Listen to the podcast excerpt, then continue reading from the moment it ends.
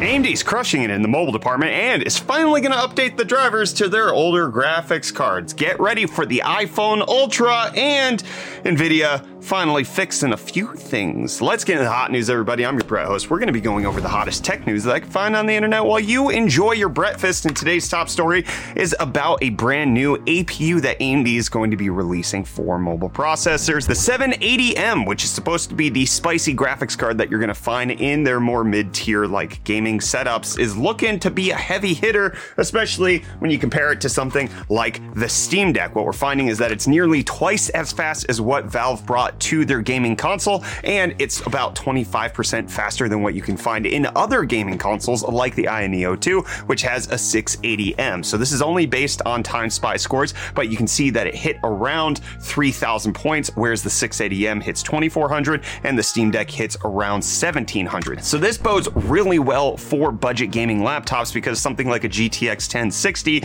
hits around forty-two hundred points. So we're finally getting close to the point where you do not need a discrete graphics card for regular ten eighty p gaming. It seems like we're catching up very quickly there, and a lot of this is thanks to the fact that it's running A M D's new R D N A three architecture. However, because of that new architecture, there's like going to be some games where it does perform well in and other games where it doesn't. But for the most part, based on this one benchmark, I'm really excited. I get crap every single time I say that the Steam Deck is underpowered, but honestly, for all of the games that I want to play on it, triple A titles, the Steam Deck really doesn't deliver enough oomph. It is a great value gaming handheld at three ninety-nine, but it simply cannot deliver the performance that I'm looking for, that I want to enjoy. And something like the Ayaneo two, while it does do a lot better, is still actually falling short in a lot of ways. Like, it's just, it, it'll get to the F P S but I want to play, but I really really want to be able to play most triple A titles in seven twenty p sixty F P S at medium settings. That's all I'm asking for,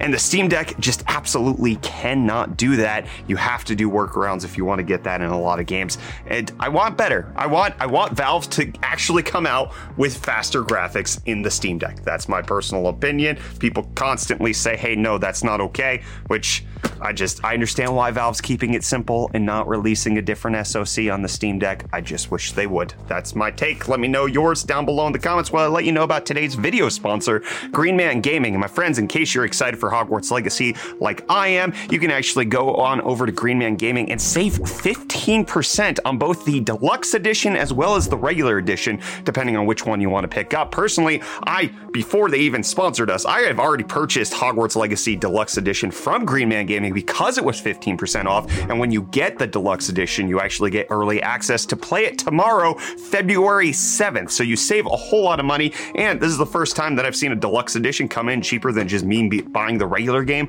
on Steam, fifty-nine forty-nine with the fifty percent off here in the United States. That makes it so it's just, it makes so much sense for me to buy the deluxe edition. I get to play it early, I saved a lot of money, and I'm supporting a company that is a great sponsor of ours. So if you're looking to get Hogwarts Legacy, Green Man Gaming is going to be the place to pick it up for Steam. They have a whole host of other games that you can pick up on their website. They're a legitimate key reseller, supporting the developer, supporting the platforms that you love to play on. I always feel good when I buy from Green Man Gaming. I think you will too. Check them out at the link in the video description. Save that fifteen percent. It's going to be good for you. And what's good for A M D is to actually communicate with their customers. And finally, they are doing that with regards to their drivers on their older graphics cards. You might remember that A M D hasn't updated them in over two months. Yeah, if you're on the R X six thousand series, R X five eighty, or anything like that, they don't care. They're just, they're not going to upgrade you on the drivers, which I, the response to that was like, who cares? If it's not broken, don't fix it. A M D not really communicating that way. It does seem like they do care,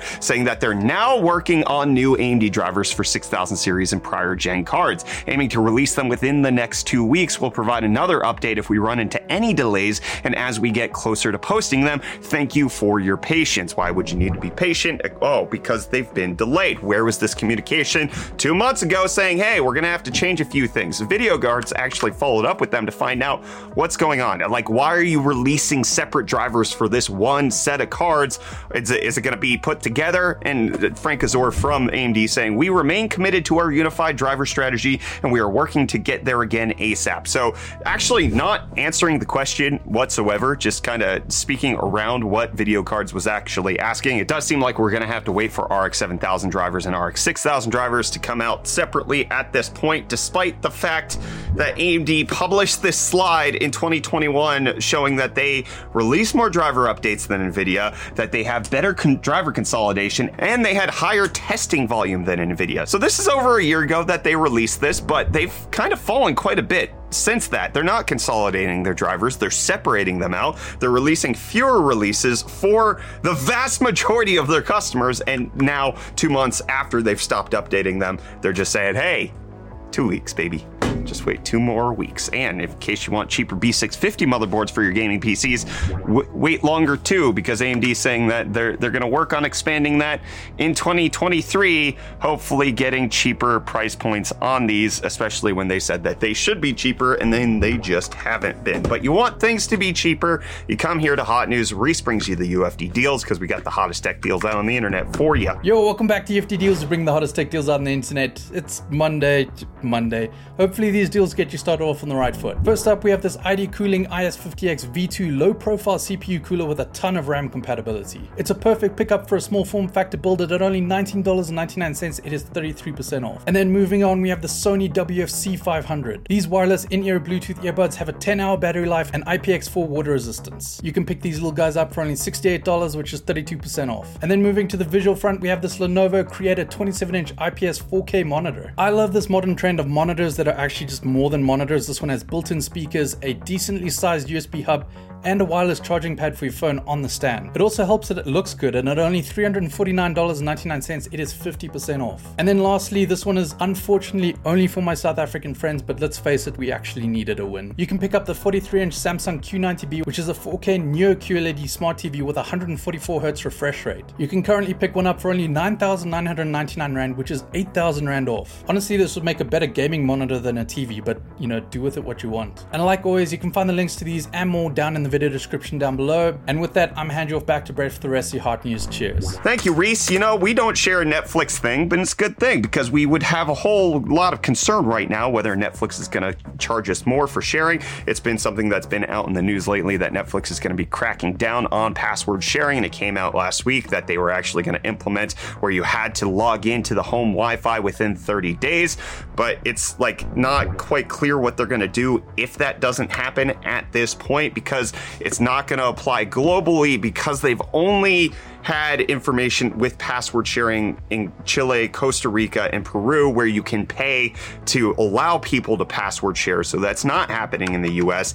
It's kind of nebulous what's going on. Obviously, Netflix is trying to just squeeze more money out of people. I've heard the reports that like Netflix is going to cause more piracy based on this, which is like partially true, but at the same time, I don't think Netflix is going to lose too many customers because the people who are paying will continue to pay, and the people who weren't paying are still not going to be paying. There's only like mild upside here, and even if they upset the people who are sharing the password, it just means that they're going to drop them off and reduce server costs, maybe, because less people are going to be streaming. They actually might be net positive here.